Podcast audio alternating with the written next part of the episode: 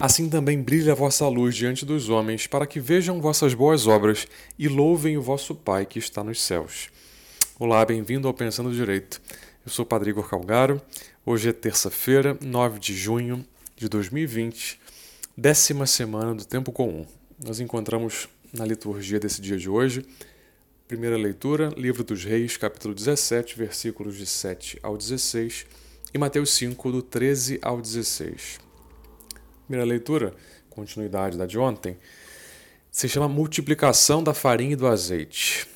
Aqui, aquele episódio onde Elias chega a Sarepta, que fica a 15 quilômetros de Sidônia, portanto fora do território onde Acabe tinha jurisprudência, né? que é justamente a terra natal da sua esposa Jezabel, a rainha, que cometeu crime de idolatria e também tentou né, se apropriar da, da vinha de Nabô, caluniando o pobre do homem porque o seu marido desejava a vinha. Né? Essa mulher realmente pecadora, a quem o profeta Elias é, é, é chamado a demonstrar que só o Senhor é Deus de toda a natureza, Senhor da criação, de todas as coisas. Né?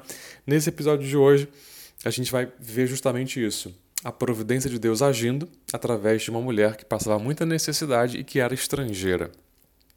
Pois muito bem, é curioso ver essa pobre viúva prestes a morrer de fome, dando de comer a Elias. Né? Deus se utiliza das vias menos prováveis né, para realmente fazer acontecer a sua providência material, espiritual em todos os sentidos na vida daquele que crê, sobretudo naquele que representa a Deus, né, como é o profeta aqui, né? O Senhor é o meu Deus, né, que diz o nome de Elias. Jesus também menciona esse fato, né, da escolha de uma pessoa estrangeira como um sinal de que Deus dá seus dons a quem ele quer e não àqueles que acham que têm direito aos dons de Deus, né? O Senhor se manifesta, se revela aos pequeninos, aos corações que são sinceros, né? Esses são os corações sábios. No Evangelho de São Mateus, vemos aqui o sal da terra e a luz do mundo, né?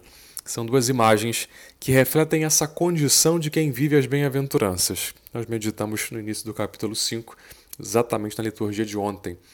Ou seja, a condição de quem é discípulo de Jesus, né?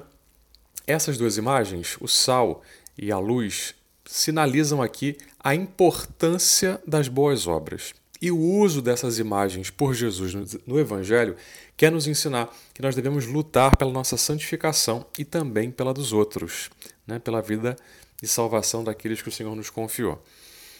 Bom, o sal, os que são sal, dão sabor divino a toda a atividade humana, né?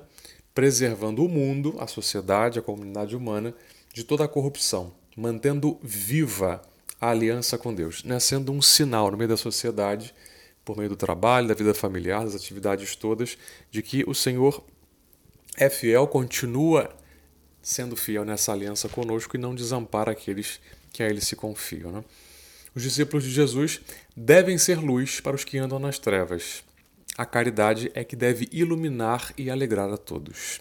Meus irmãos, olhando para essas leituras, para aquilo que elas significam, peçamos hoje a graça do Espírito Santo para que nós também, em meio ao mundo, possamos dar esse testemunho de fidelidade, né?